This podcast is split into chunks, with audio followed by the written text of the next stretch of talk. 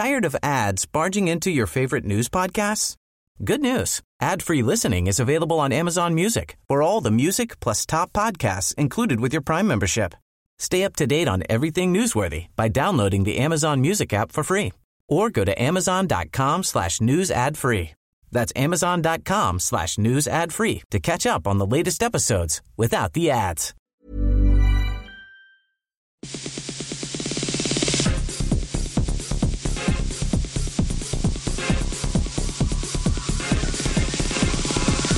Hello and welcome to Extra Time, a web only program from RNZ Sport. I'm Denise Garland. In the program this week, Rugby Sevens coaching maestro Sir Gordon Tietjens looks back on his 22 years in charge of the national side. Late Jonah Lomu looms large in the Wellington Counties Manukau rugby match. The Silver Ferns prepare for the Sunshine Girls, while the Black Caps prepare for an Indian summer. Paralympic athlete Holly Robinson talks about her Rio hopes and we look at e gaming and its explosion as a sport, and the threat from match fixing and illegal sports betting.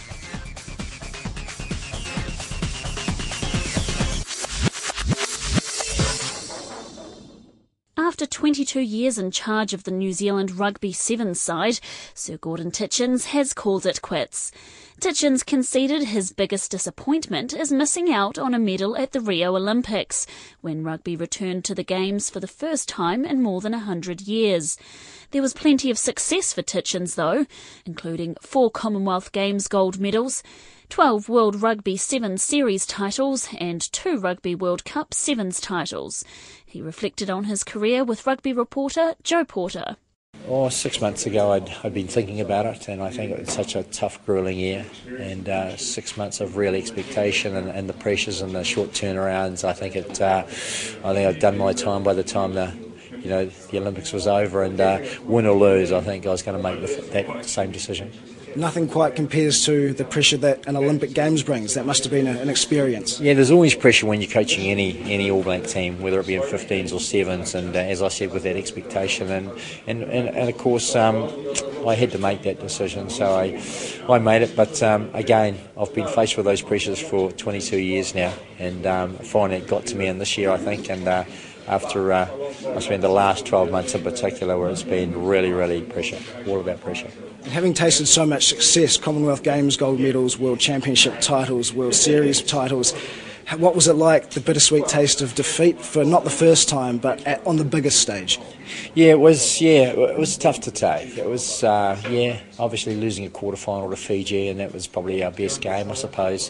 The Olympics. You know, we gave them their, their toughest game, and and once you'd been beaten and there wasn't a chance for a medal, it was disappointing, and uh, and probably one of the. Uh, obviously the probably if I look at my career, it's probably one of the, the downsides of of that 22 year career that I've had, and uh, because the expectation and, and going there with really really a goal set to win a medal, and it wasn't to be. Yeah, really disappointing. But um, but what I can also say is we gave it everything. You know, I, I asked the players to give it their 200%. They gave it that, and uh, my management team, but we just weren't good enough. At the moment you realised that the Rio dream was over, what did that feel like? Well, it's a it's a it's a it's a difficult feeling. It's uh, because of the expectation. It was it was quite tough. You know, it's um, mate, I was hurting. You know, mate, no secret about that. I was really hurting and uh, hurting for, for everyone really, even for the country. But but I, then I can reflect back now and think, well, I, I gave it my all. I gave it my best shot, and uh, and in that particular tournament, it wasn't good enough. 22 years and to have achieved so much else, to dwell on one result would, would not be very fair. So I guess it doesn't take too much to, to get some perspective on your career. I think, I think in, perspective and, and putting it in reality, there are a lot of athletes that went to Rio, whether they be teams, rowing teams, athletic teams, individual athletes. Uh, you even look at tennis players, Novak Djokovic. You know, the pressures at the Olympics are huge. And a lot of players, a lot of athletes came out of that tournament and the expectations weren't met. And it was no different in our game as well. And uh, and I think that's what you've got to accept. When you go to the Olympics, you're on the world stage, it's a one off tournament. It'll either work for you or it won't work for you. And some, some athletes come out of there, you know, and they've, uh, they've actually chased gold and got gold there are a lot of athletes that have chased gold and haven't got gold, so uh, that's the big part of it. With the squad being, I guess, selected quite close to the games and the competitive nature of people fighting for spots, in hindsight, do you think it may have been better to perhaps select an Olympic team at the start of the World Series and perhaps go through with the players knowing they were going to be there bar injury and not having that extra pressure of fighting for a spot? I've always said to be good at this game, you've got to be playing it and training it. I mean, um, and the theory obviously was to have your team together for the entire World Series, but it wasn't to be because also a lot of those players had commitments around Super Rugby, and it was always going to be that. Then there was also an All Black um, series against the Welsh in which some of the players were actually involved in that. So that's what made it really difficult. We do have a congested rugby program, and now those were the challenges that you'll always have as a as any All Black Sevens team will face, even over the years, going Common Games and to the next Olympics. You think out of this review, perhaps for Tokyo 2020, it might be decided that people need to choose whether or not they're going to focus on sevens a couple of years out, and you can choose from that pool of players for, for the Tokyo Games? I think there'll be some huge changes in sevens, certainly over, over the years, particularly if they centralise. And if they do centralise and the players are, are playing it and training it continually, perhaps they may be the best players to then take. Because if you look at all the other teams on, the, on, the, on, the, on a big spectrum, I suppose, uh, there weren't many other players that played outside the World Series, that played in sides that were involved in the in the Olympics. How hard is it going to be to find a New Zealand replacement for you? Oh, I know. I'm sure there will be a lot of interest out there to, yeah. to come and try and put their hand up to coach the All Black Sevens team. I'm sure, and uh, another coach will come in. He may do it differently, may set the bar differently around selection of players, etc. But uh, again, he'll have my full support. You wouldn't expect to see a red-haired Englishman apply for the job, would you? hey, no. Well, he used to coach England. You know, he coached England for a while, and then uh, then he's moved on to Fiji, and he's left Fiji. So who knows? Yeah, and what about yourself? What's the plan for just the immediate future? Now you've had time to to announce the decision officially. You spend a little bit of time with family, relaxing. Yeah, a bit of time with family. I'll play in a few Masters tennis tournaments, which I, I really enjoy, and uh, and of course. Um, just relax, and I think that's. Uh, I think after such a hectic year, I think I deserve that. And your reputation as a, as a rigorous trainer must have kept you in pretty good shape for these tennis tournaments. Yeah, I do. I have to keep fit. It's a, it's a big part of it. I mean, it's, it's part of your well-being now. As a, certainly as a coach, you've got to get out there and uh, you've got to find time to do your own exercise, etc. And uh, and it's no different for uh, for us in the coaching field as what the players uh, have to commit to as well. And do you see the future as being professional sevens players as separate from professional 15s players? They choose one or two in their career at some point? Well, I think some players, uh, particularly young, may, may choose that pathway. But I'm sure that every youngster out there, uh, regardless of how good they are, if they believe they have the skill sets, and no doubt they'll get tutorage on the way through, that uh, they'll aspire to be a 15s All Black but they may use that vehicle of sevens to, to provide that pathway. Somewhat of a unique challenge, I guess, New Zealand faces in that sense, whereas players in Fiji want to play sevens in New Zealand, they may always aspire yeah. to that 15s All Blacks level. I think in, in, in Fiji what you have is that their, their uh, national game is sevens rugby. Yeah. They've got thousands of players, more depth than any other country in the world. Here, sevens has always been that pathway and that vehicle for younger players to, to play sevens and then to go on to, to be super rugby players. But but the game is changing all the time now, and sometimes that, that may not be obviously the vehicle for, for certain players, but for some it may also provide benefits uh, to promote their player later on. That was Sir Gordon Tietjens speaking with Joe Porter.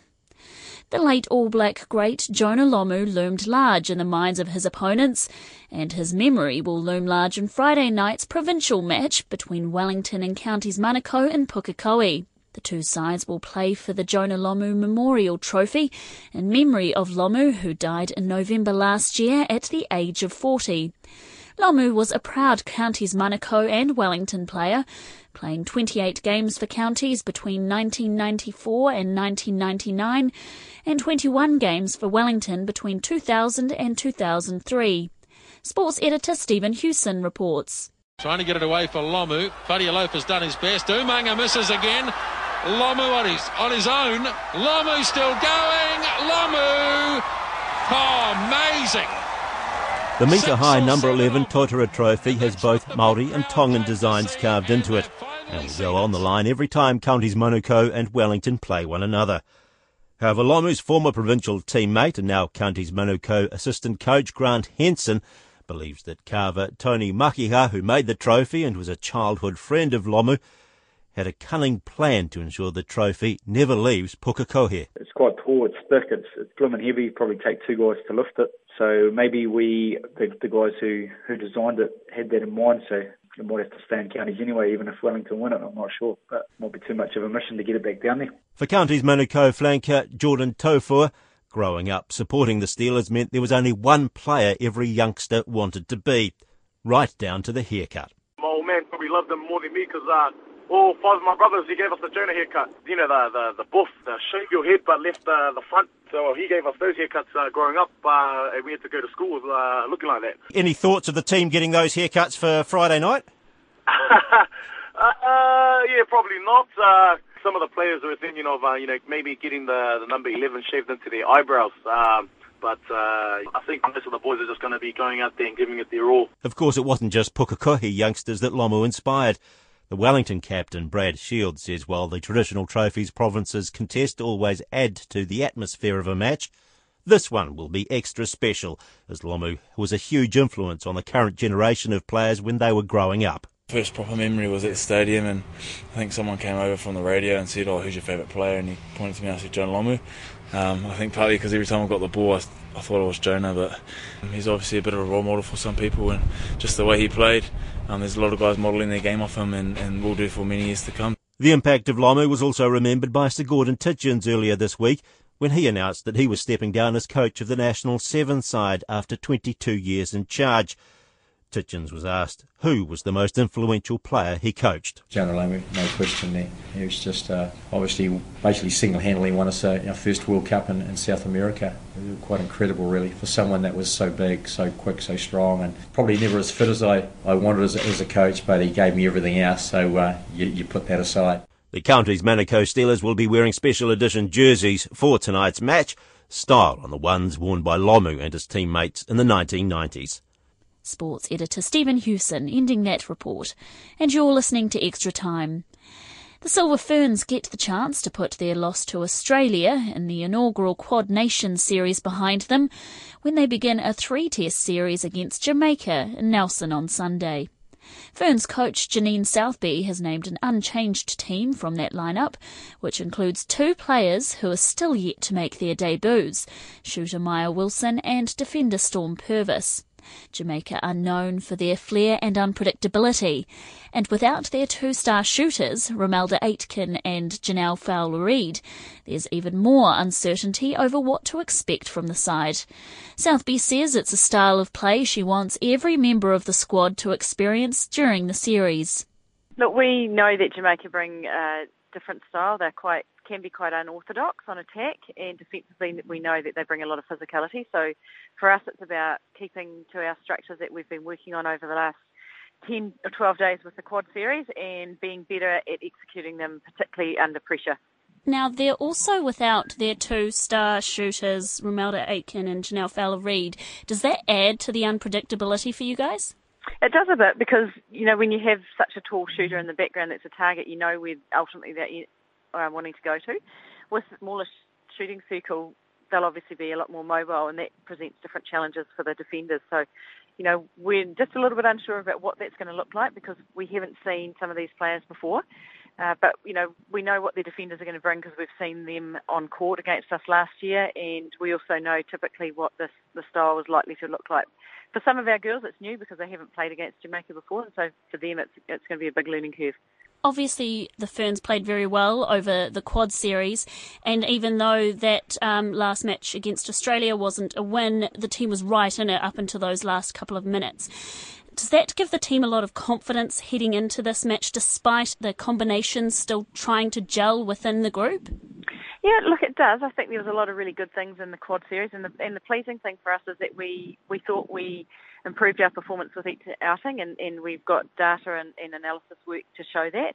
Uh, we're still not doing it for a full 60 minutes, and that's a huge work on for this series, is actually being able to put out a quality performance and sticking to the plan and being able to make the adjustments on court under pressure when it really happens, which unfortunately we fell away in that last couple of minutes against Australia in that, that match against Australia as well, there was a little bit of difficulty getting that ball from sort of the centre third through to the goal third for the shooters.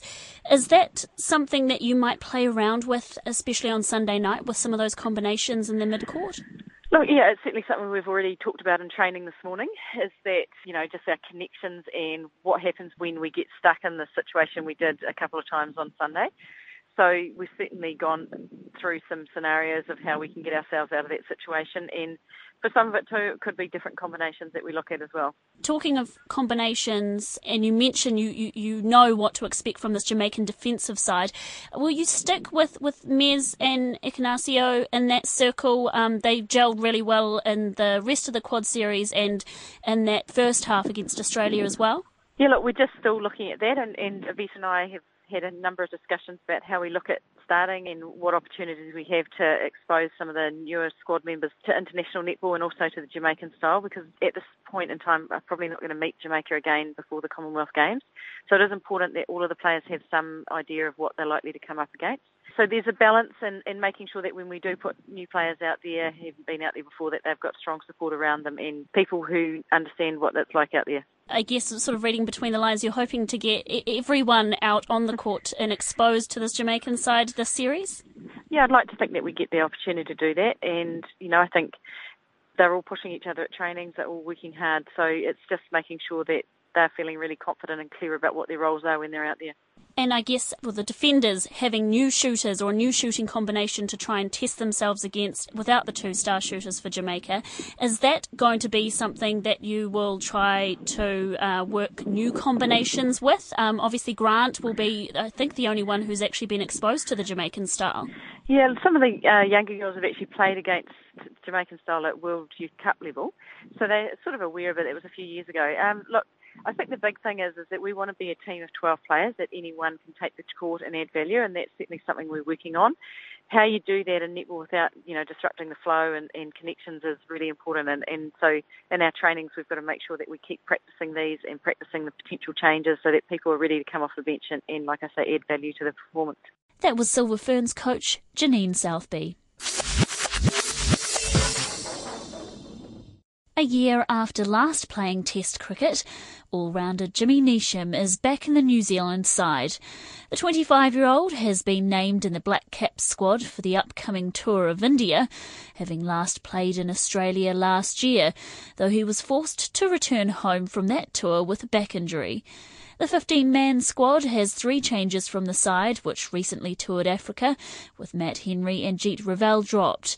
Black Cap selector Gavin Larsen told sports editor Stephen Hewson Neesham's back to full fitness.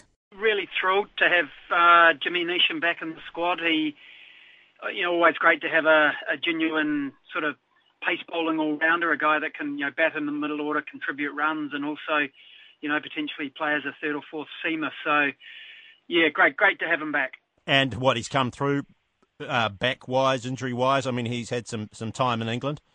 Yeah, he did. Yeah, no, he's had a challenging, um, a challenging last sort of nine to twelve months, but he, you know, he, he went through his rehab program well, did everything that was asked of him.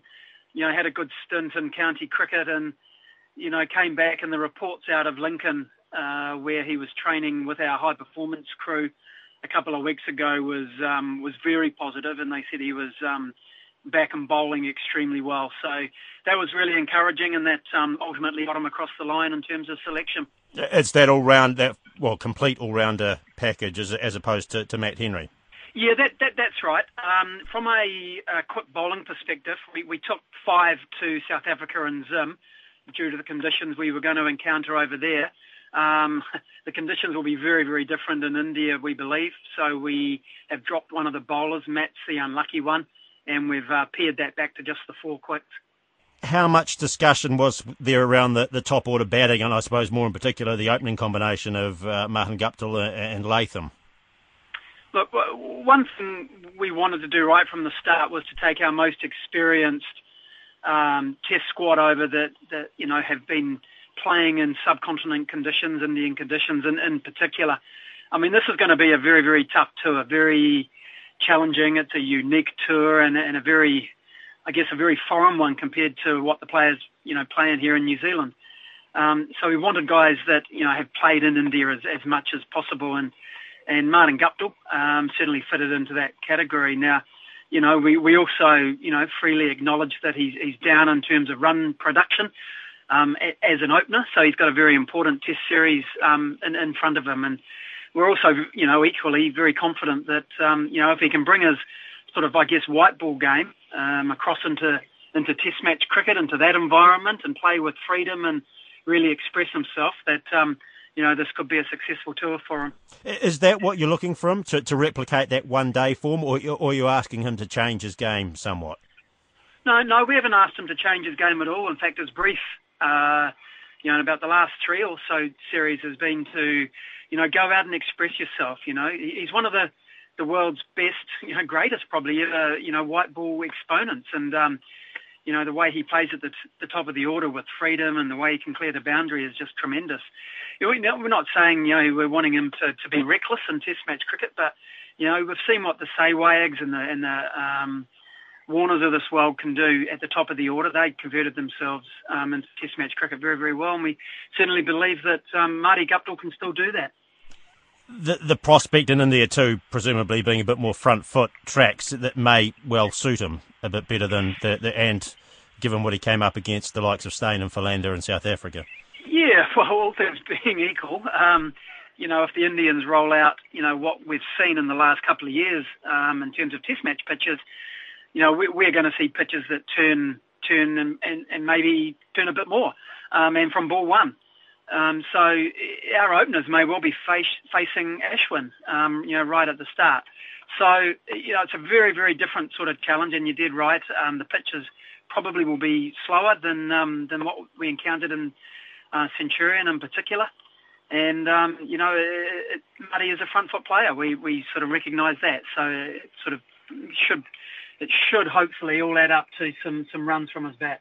Black Cap selector Gavin Larsen speaking with Stephen Hewson.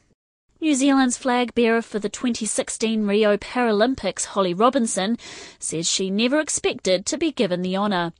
The 21 year old javelin thrower from Hokitika led the New Zealand team into the Maracana Stadium in Rio. She finished seventh at the London Paralympics in 2012, is currently ranked number one in her event, and is a strong gold medal prospect. Robinson told Matt Chatterton the London Games four years ago put her in good stead for Rio. Yeah, London was my first Paralympics, and I was very young at the time. You know, it was pretty much about a learning experience for me back then, being so young.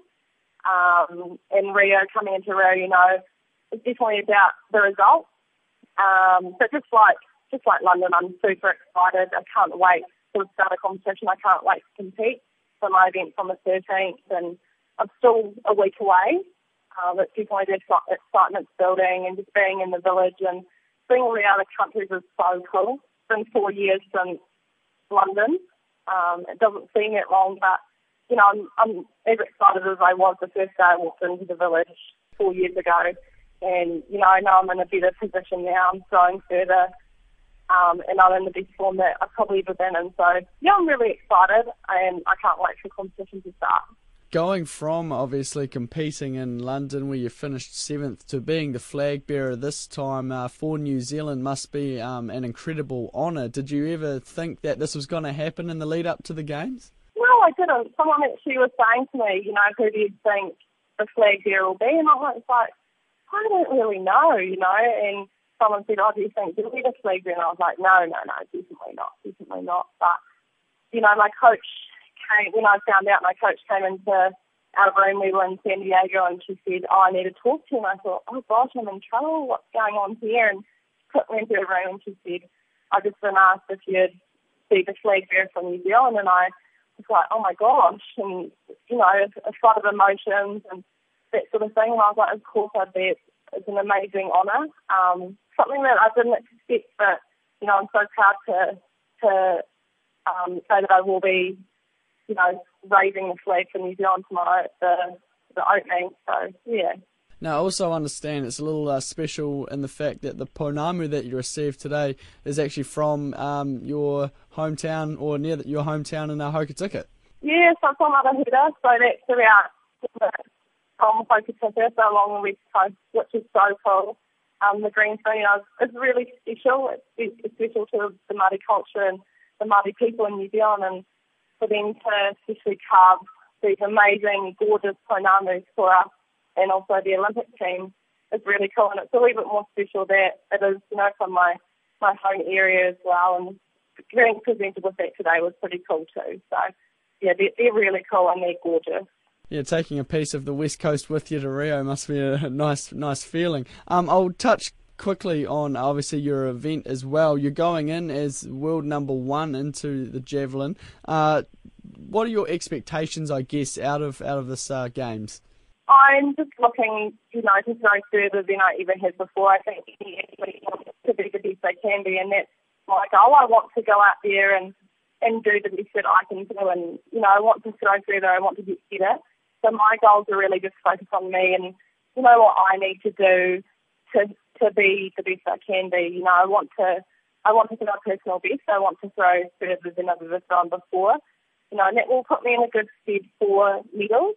Um, but the main focus is definitely just on the process and how to get those distances. I think it's important as an athlete not to focus on, you know, I want this gold medal, I want this or that. You need to focus on, okay, technically I need to do this to get get the result. And, you know, the result will come from work on those technical things that you need to nail. So, yeah, I just want to throw, you know, the best that I can throw and, you know, throw further. That's my main goal heading into into Rio. Um, and hopefully that'll come away with a medal as well.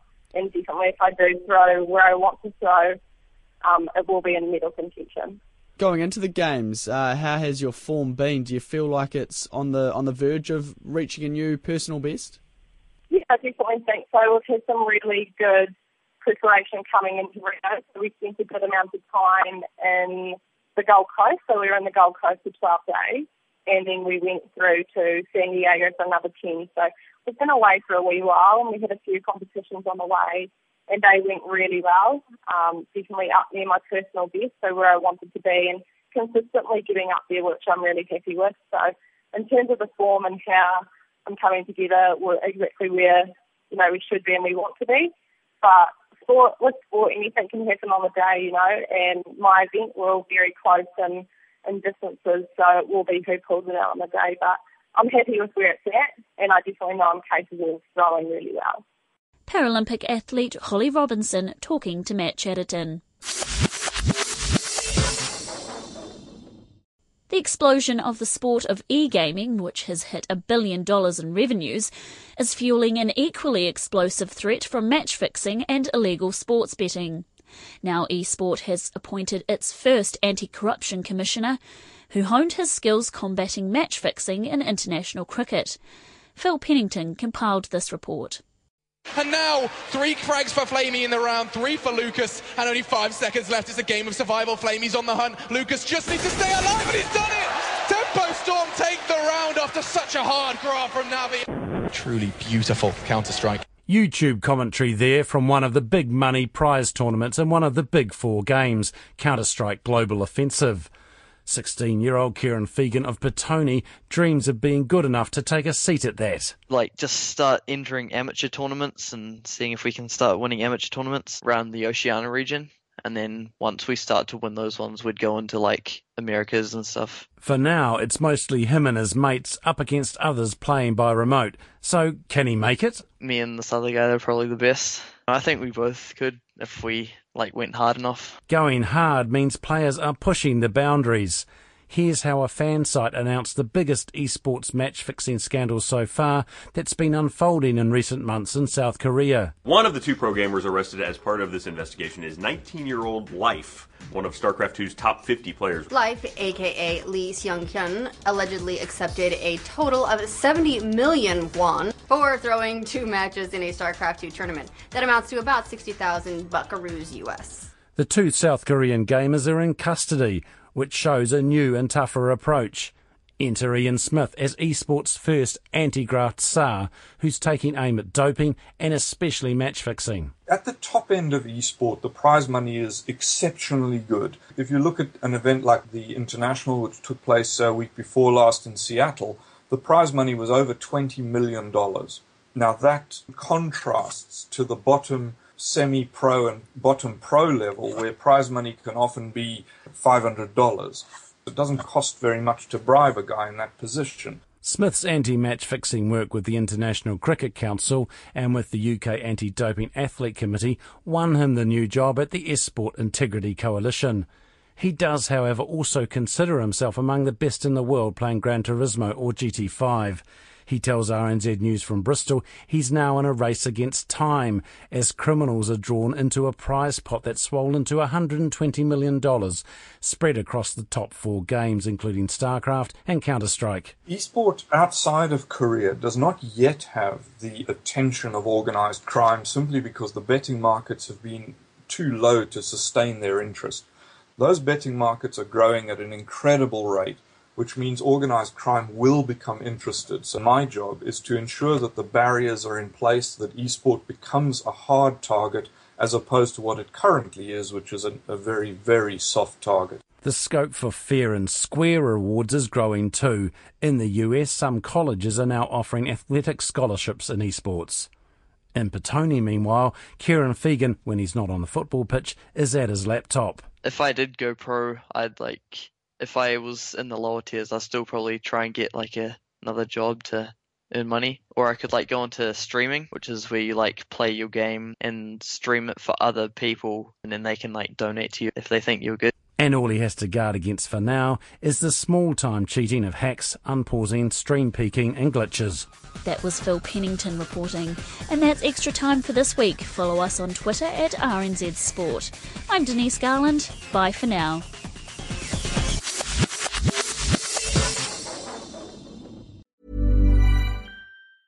Tired of ads barging into your favorite news podcasts? Good news. Ad-free listening is available on Amazon Music for all the music plus top podcasts included with your Prime membership. Stay up to date on everything newsworthy by downloading the Amazon Music app for free or go to amazon.com slash news ad free. That's amazon.com slash news ad free to catch up on the latest episodes without the ads.